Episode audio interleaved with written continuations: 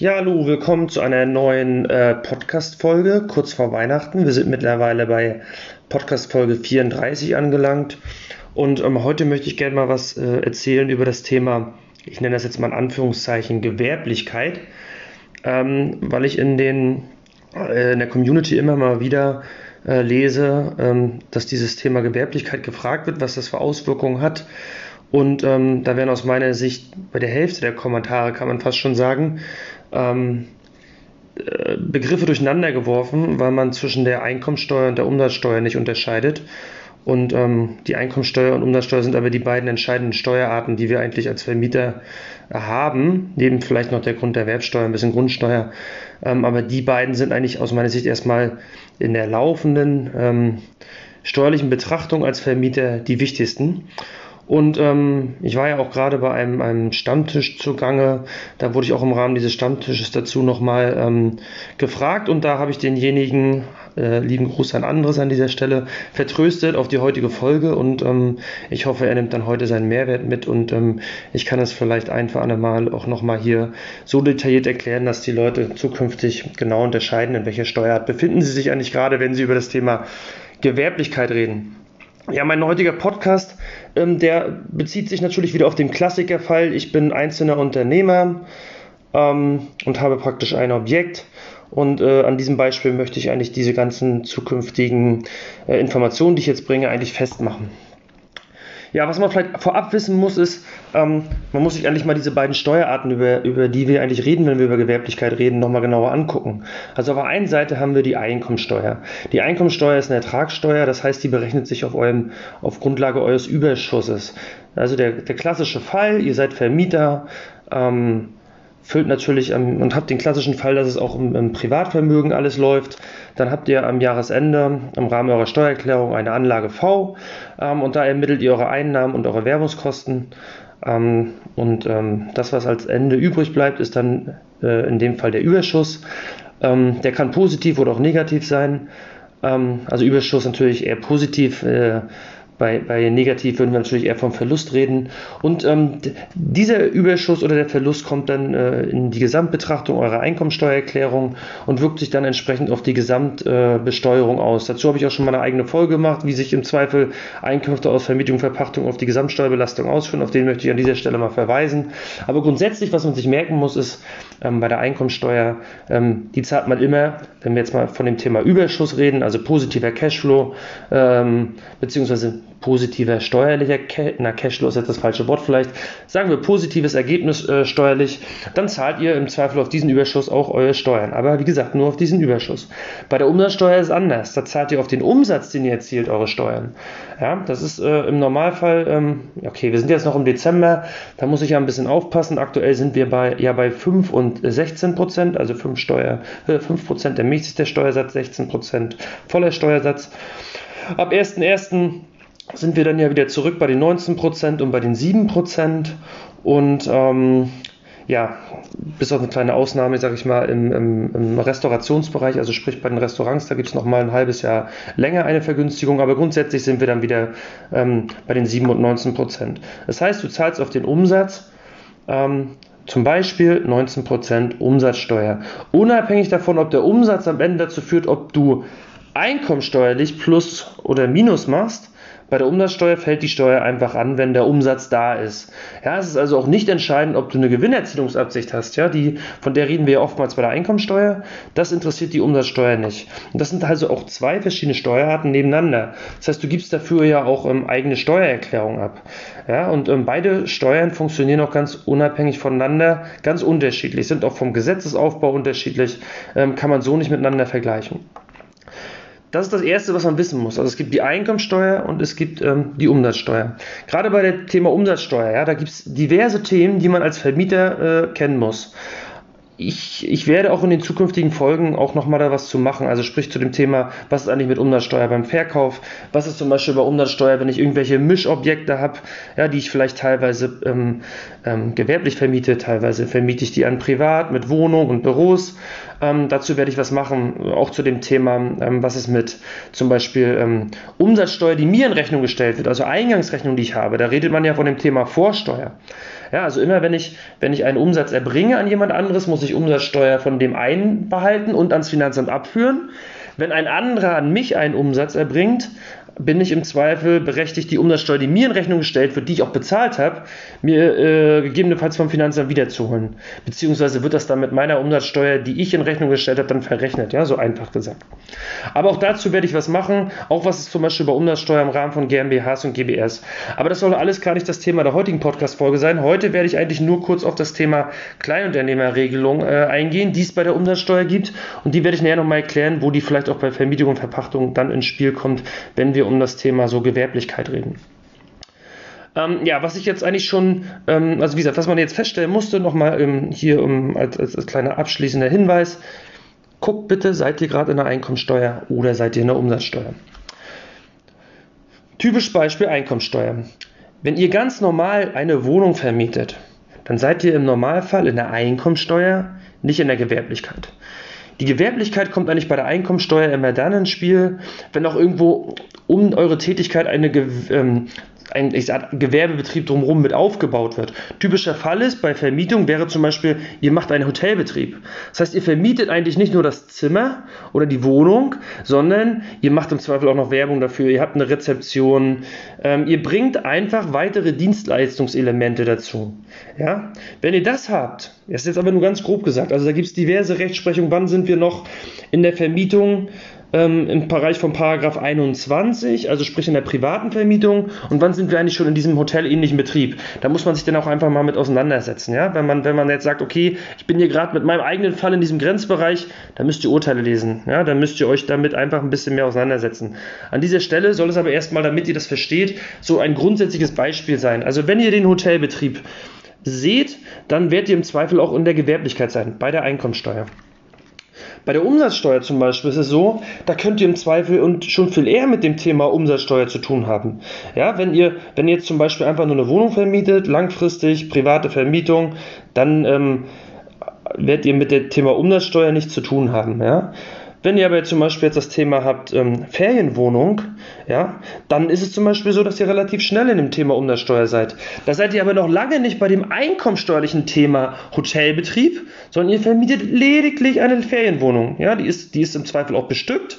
Natürlich mit Möbeln, wo soll sonst der Gast auch schlafen? Aber ihr habt nicht sowas wie ein Restaurant dabei oder eine Rezeption, das habt ihr alles nicht. Trotzdem seid ihr umsatzsteuerlich jetzt schon in dem Thema drin. Ja? Ich sage gerade in dem Thema drin, also ich möchte gerade das Wort Gewerblichkeit hier gar nicht nennen, weil Gewerblichkeit ist ein Thema, was ich aus der Einkommensteuer kenne. Bei der Umsatzsteuer spricht man da eher von einer Unternehmereigenschaft. Ja? Und also in dem Fall von der Unternehmereigenschaft, die auch zur Umsatzsteuer führt. Und die wäre hier bei der Ferienwohnung schon erfüllt. Das heißt, ihr habt einen ganz klaren Unterschied. Ja? Bei der Einkommensteuer, Gewerblichkeit erst mit Hotelbetrieb. Bei einer Ferienwohnung, also bei dem Hotelbetrieb habt ihr natürlich bei der Umsatzsteuer dann auch das Thema Umsatzsteuer, ja, also das geht damit einher. Bei dem Thema Ferienwohnungen seid ihr aber einkommensteuerlich noch nicht in der Gewerblichkeit, sondern immer noch bei den Einkünften aus Paragraph 21, also aus Vermietung, Verpachtung. Bei der Umsatzsteuer seid ihr aber schon in dem Thema drin, dass ihr mit Umsatzsteuer zu tun habt. Ja, also da seht ihr mal so ein bisschen den Unterschied. Also die Umsatzsteuer ist da ein bisschen, sag ich mal, rigoroser. Da kommt die viel eher in das Thema rein, Unternehmereigenschaft mit Umsatzsteuer, als ihr vielleicht bei der Einkommensteuer in der Gewerblichkeit seid. Ja, aber wie gesagt, das sind zwei verschiedene Themen. Was man sich vielleicht noch merken muss, ist, wenn man zum Beispiel jetzt ein größeres Objekt hat und da unterliegt nur ein Teil des Objekts der Umsatzsteuer, dann unterliegt natürlich auch nur ein Teil der Rechnung, die euch in Rechnung gestellt werden, dem Vorsteuerabzug. Ich hatte jetzt davon erklärt, wenn ihr im Thema Umsatzsteuer dann tatsächlich drin seid, müsst ihr auf eure Umsätze Umsatzsteuer zahlen. Die Rechnungen, die euch in Rechnung gestellt werden, da dürft ihr euch die entsprechende Umsatzsteuer, die ihr bezahlt habt, natürlich vom Finanzamt wiederholen, beziehungsweise das miteinander dann verrechnen. Ja, wenn das teilweise ist, ist auch der Vorsteuerabzug teilweise. Nur ein kleiner Hinweis am Rande. Kommen wir vielleicht mal zurück auf unsere klassische Wohnungsvermietung. Die ist gemäß des Umsatzsteuergesetzes steuerfrei. Ja, also die Umsatzsteuer sagt immer, der Umsatzsteuer unterliegt grundsätzlich alles, was also jeglicher Umsatz, Das ist jetzt nur so ein grobes Beispiel, ne? Also, oder ein übergeordnetes Beispiel. Es gibt immer Ausnahmen, aber grundsätzlich kann man sich merken, immer wenn man nachhaltig Einnahmen erzielt, kann man davon ausgehen, dass man im Thema Umsatzsteuer erstmal drin ist. Das heißt, es würde theoretisch auch für die Wohnungsvermietung gelten. Ja, Wohnungsvermietung heißt langfristig mehr als 6 Monate. Klassischer Fall, den ihr vielleicht zu 99% alle macht. Da seid ihr grundsätzlich in der Umsatzsteuer drin. Jetzt gibt es aber in der Umsatzsteuer einen Paragraphen, das ist Paragraph 4.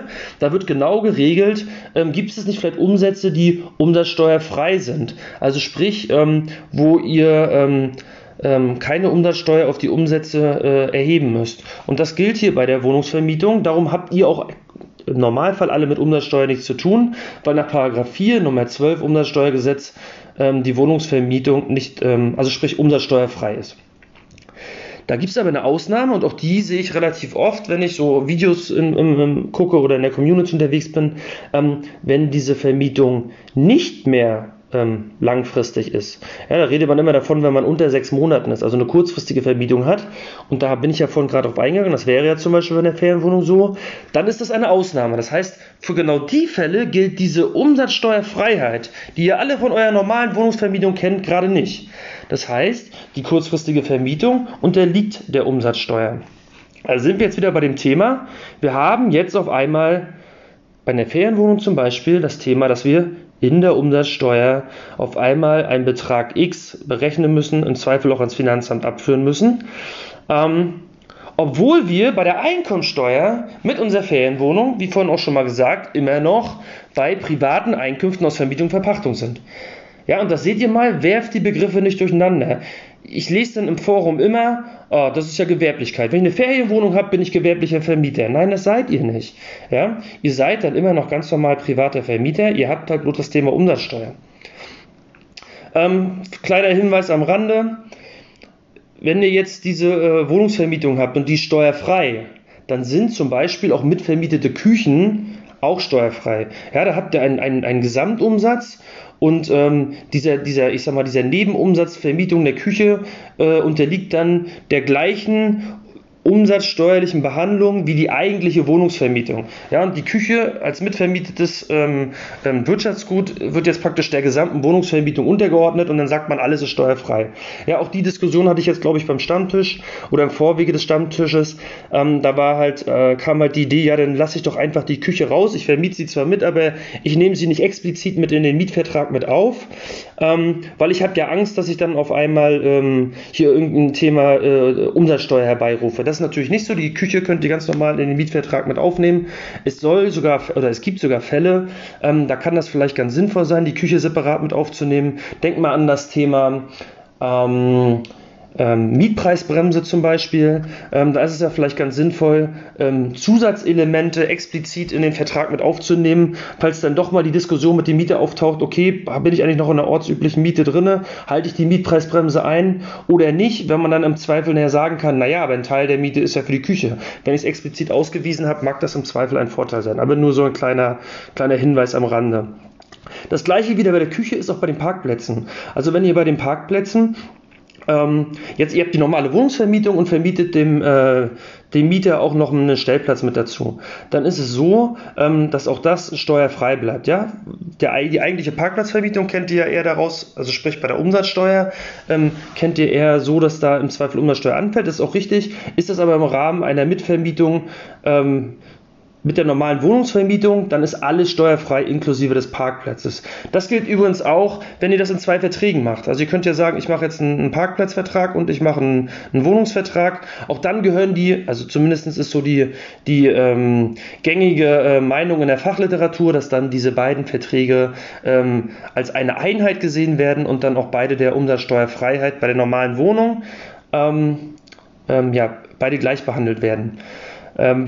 Das soll sogar gelten, habe so einen Fall selber noch nicht gesehen, aber wie gesagt, auch das steht in der Fachliteratur, wenn ihr zum Beispiel jetzt eine Wohnung anmietet und der Vermieter hat auch einen Stellplatz, aber vermietet euch den jetzt noch nicht, weil weiß ich nicht, er hat ihn vielleicht anders an jemand anderes schon vermietet oder ihr habt kein Auto, braucht ihn jetzt nicht und ein halbes Jahr später überlegt ihr euch, ach, ich nehme jetzt den Stellplatz noch mit dazu. Dann habt ihr zwei Verträge, die gar nicht zur gleichen Zeit abgeschlossen wurden, sondern ein bisschen zeitversetzt. Auch da soll es gelten, dass beides steuerfrei ist. Ein anderer Fall liegt vor, wenn der Stellplatz fremd vermietet wird.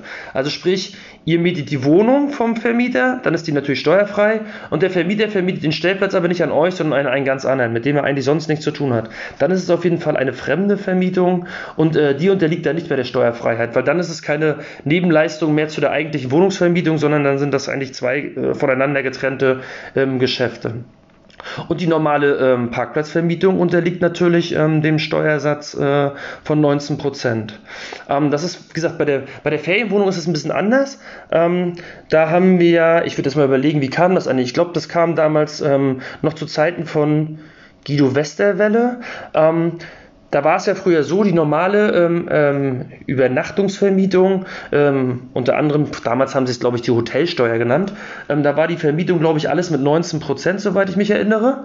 Und dann kam ja irgendwann mal die FDP an die Macht, zusammen mit der CDU. Und das Erste, was man eingeführt hat, war hier, ich glaube sogar, das war im Zusammenhang mit der Hotelgruppe Mövenpick, kam es dazu, dass dann derartige Übernachtungsformen von 19 auf 7% reduziert wurden. Also sprich, die Ferienwohnung wird mittlerweile unterliegt, weil sie kurzfristig ist, ja, unter 6 Monaten. Das heißt, die steuerfreie Vermietung im Sinne der Umsatzsteuer gilt nicht, weil wir haben keine langfristige Wohnungsvermietung. Kurzfristig das Ganze dann nur mit 7%. Der Parkplatz dagegen ist eine ganz normale Vermietung, hat jetzt mit so einer, wie sagen wir, Hotelübernachtung ähnliches nichts zu tun. Da haben wir die 19%.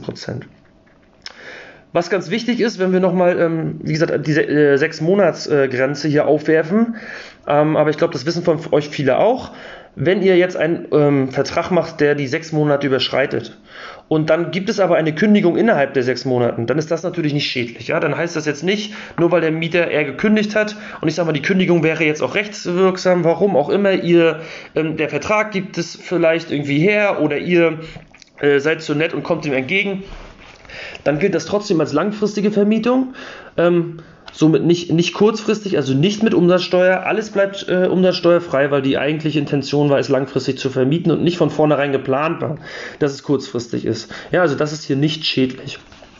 Jetzt waren wir ja gerade bei dem Thema, ich habe eine Ferienwohnung und jetzt unterliegt die der 7% Umsatzsteuer, ich kenne aber einen Kumpel, der vermietet das trotzdem ohne Umsatzsteuer, warum geht denn das? Ja, das gleiche Beispiel, der hat eine Garage, warum macht denn der das nicht mit 19? Du sagst doch hier gerade, da gibt es keine Steuerfreiheit, das muss mit 19 sein.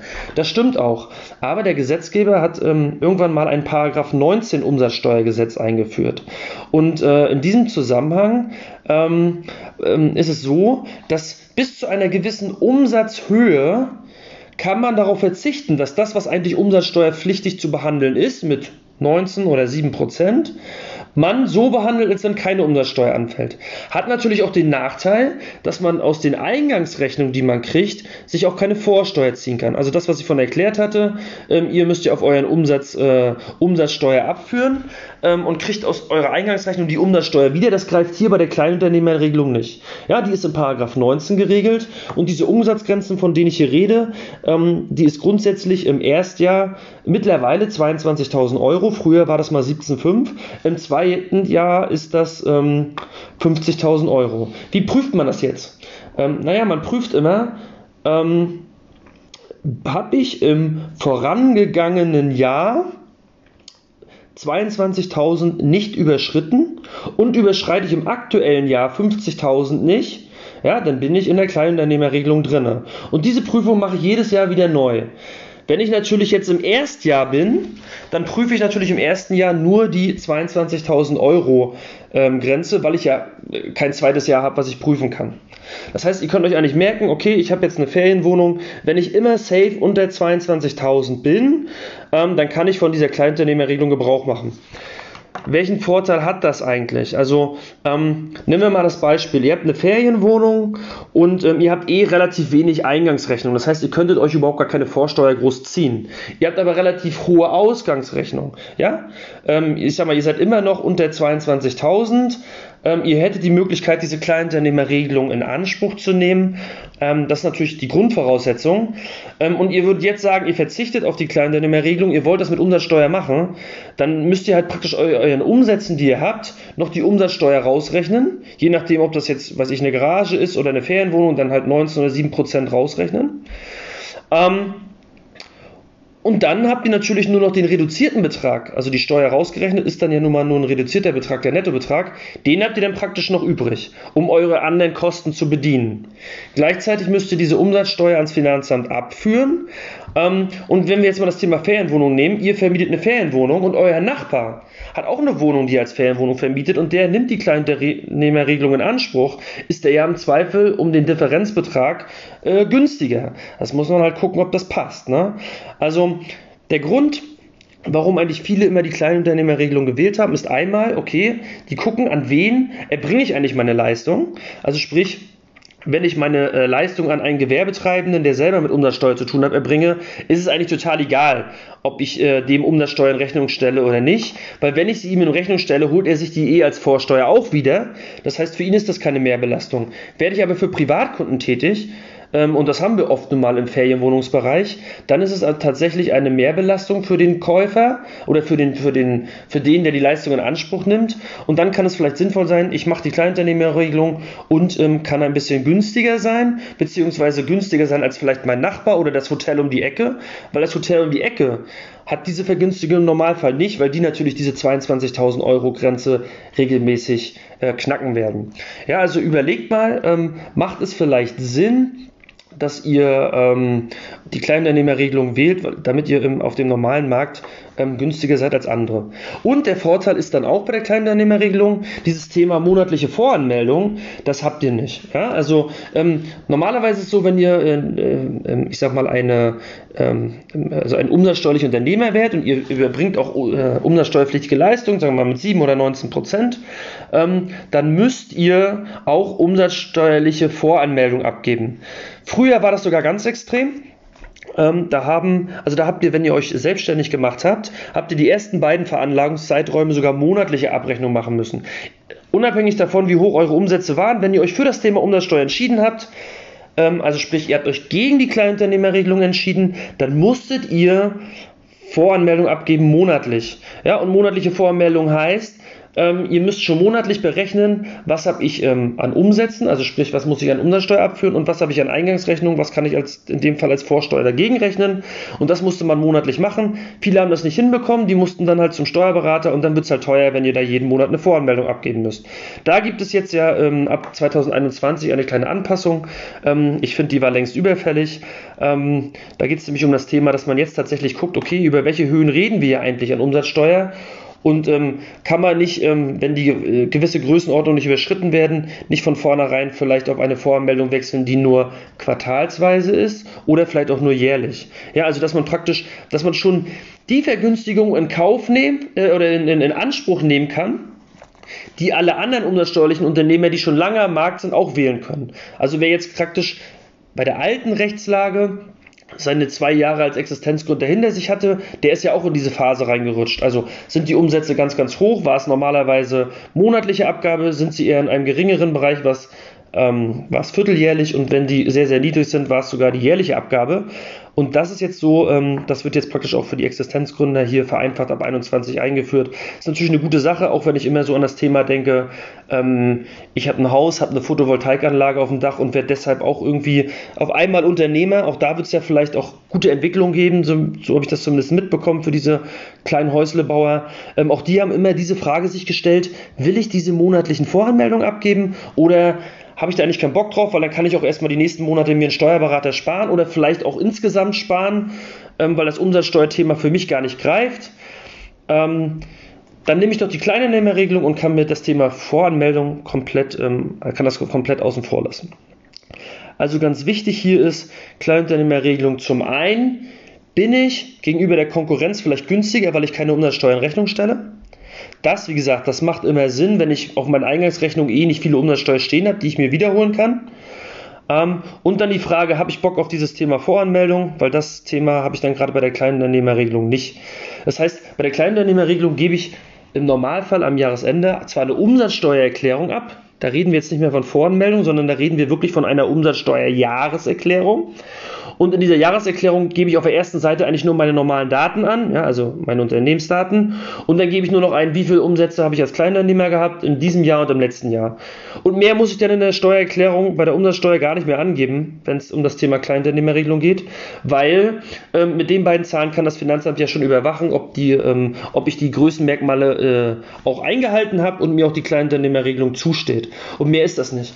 Ich habe sogar in der Vergangenheit auch immer wieder gesehen, dass Kleinunternehmer teilweise gar keine Umsatzsteuererklärung abgeben und auch die Erfahrung gemacht, dass das Finanzamt das akzeptiert, wenn offensichtlich aus der eigentlichen Gewinnermittlung, die sie eigentlich für ihre Einkommensteuererklärung brauchen, weil sie ihre Umsätze oder ihren Überschuss oder ihren Gewinn im Rahmen der Einkommensteuer erklärt haben, als, weiß ich, Kleingewerbe oder was auch immer, da sieht das Finanzamt ja schon, was ihr an Umsatz gemacht hat, und dann haben die meistens daraus schon den Schluss gezogen, dass ihr Kleinunternehmer seid. Gerade auch, ihr müsst ja auch da bei der Gewinnermittlung angeben, was habt ihr denn da für Umsätze, und wenn ihr da angebt, ihr habt Kleinunternehmerumsätze, dann kann das Finanzamt eigentlich darauf zurückgreifen und sagen, okay, dann wird er ja ist er ja bei der Umsatzsteuer Kleinunternehmer und dann wird da vielleicht auch gar keine Steuererklärung kommen.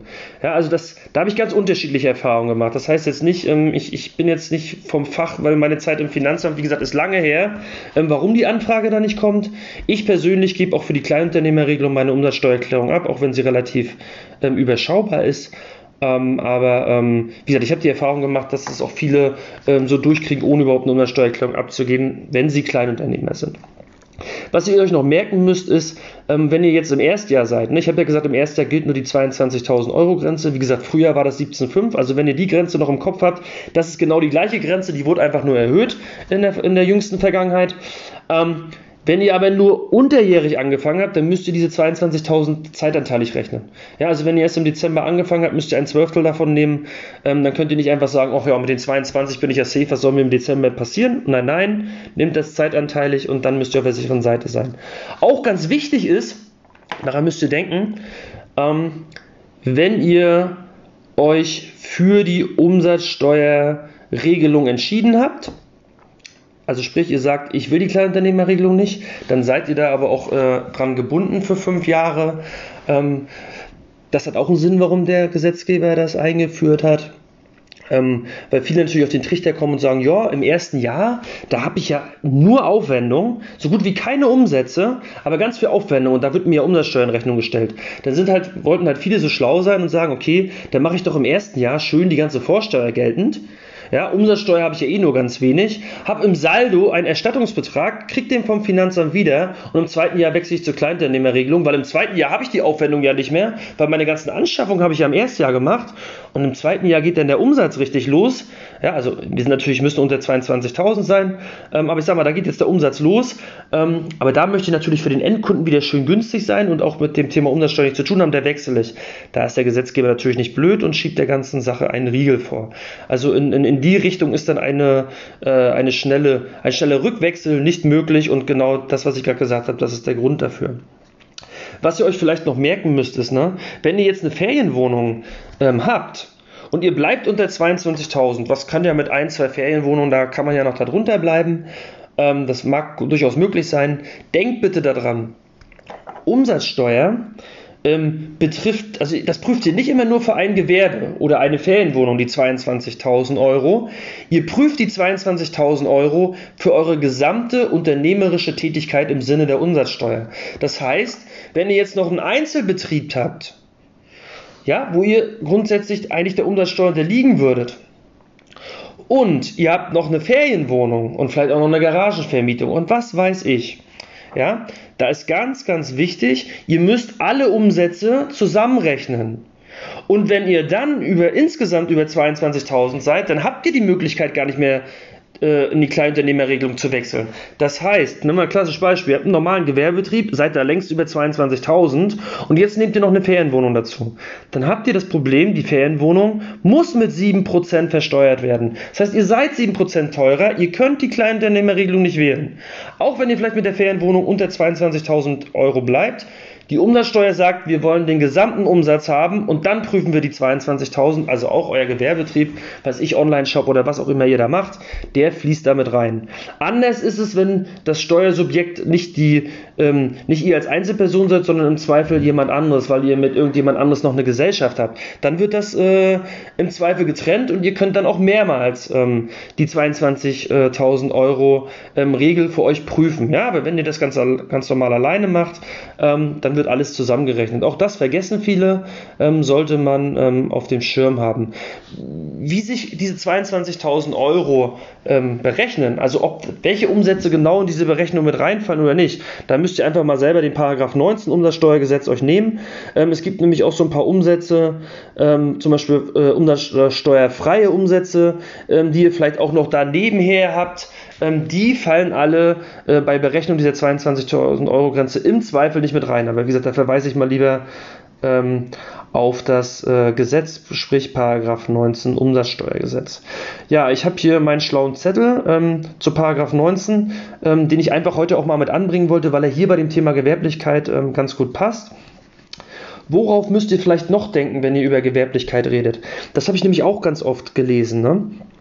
Da sagen welche, ja, ich vermiete jetzt eine Gewerbeeinheit, also bin ich gewerblicher Vermieter.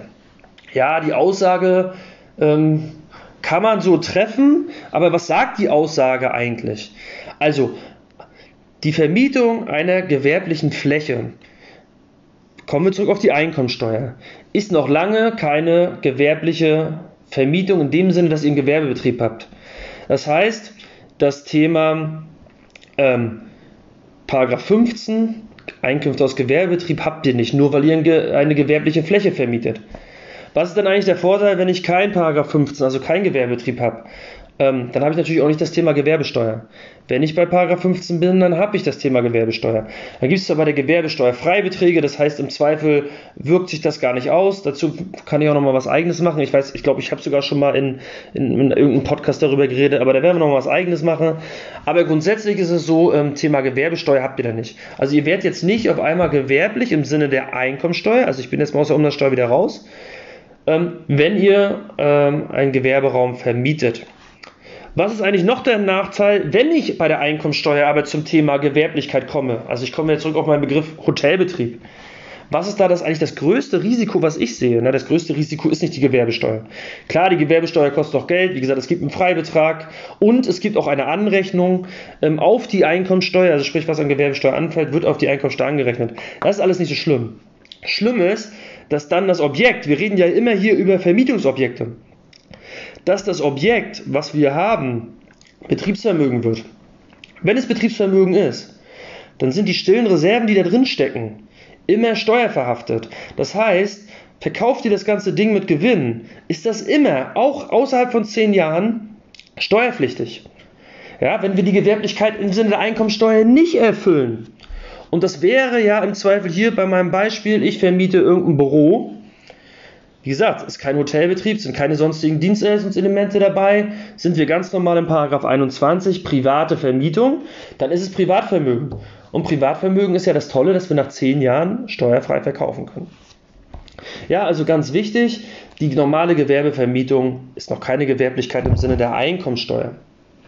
Und jetzt kommen wir wieder zurück, Einkommensteuer, wie gesagt, Paragraph 21, V&V, Umsatzsteuer, prüfen wir wieder separat. Da könnten wir jetzt im Zweifel, oder da erfüllen wir grundsätzlich die Unternehmereigenschaft, weil es ist ja, wie gesagt, eingangs habe ich es erwähnt, jede nachhaltige Tätigkeit, die zur Erzielung von Einnahmen führt, sage ich mal. Ich glaube, so grob steht es in Paragraph 2 drin, habe den Gesetzestext jetzt nicht explizit im Kopf, aber grundsätzlich könnt ihr euch merken, nachhaltige Tätigkeit, das hätten wir, wenn wir gewerblich vermieten, auch ein Büro, dann sind wir erstmal in der Umsatzsteuer drin.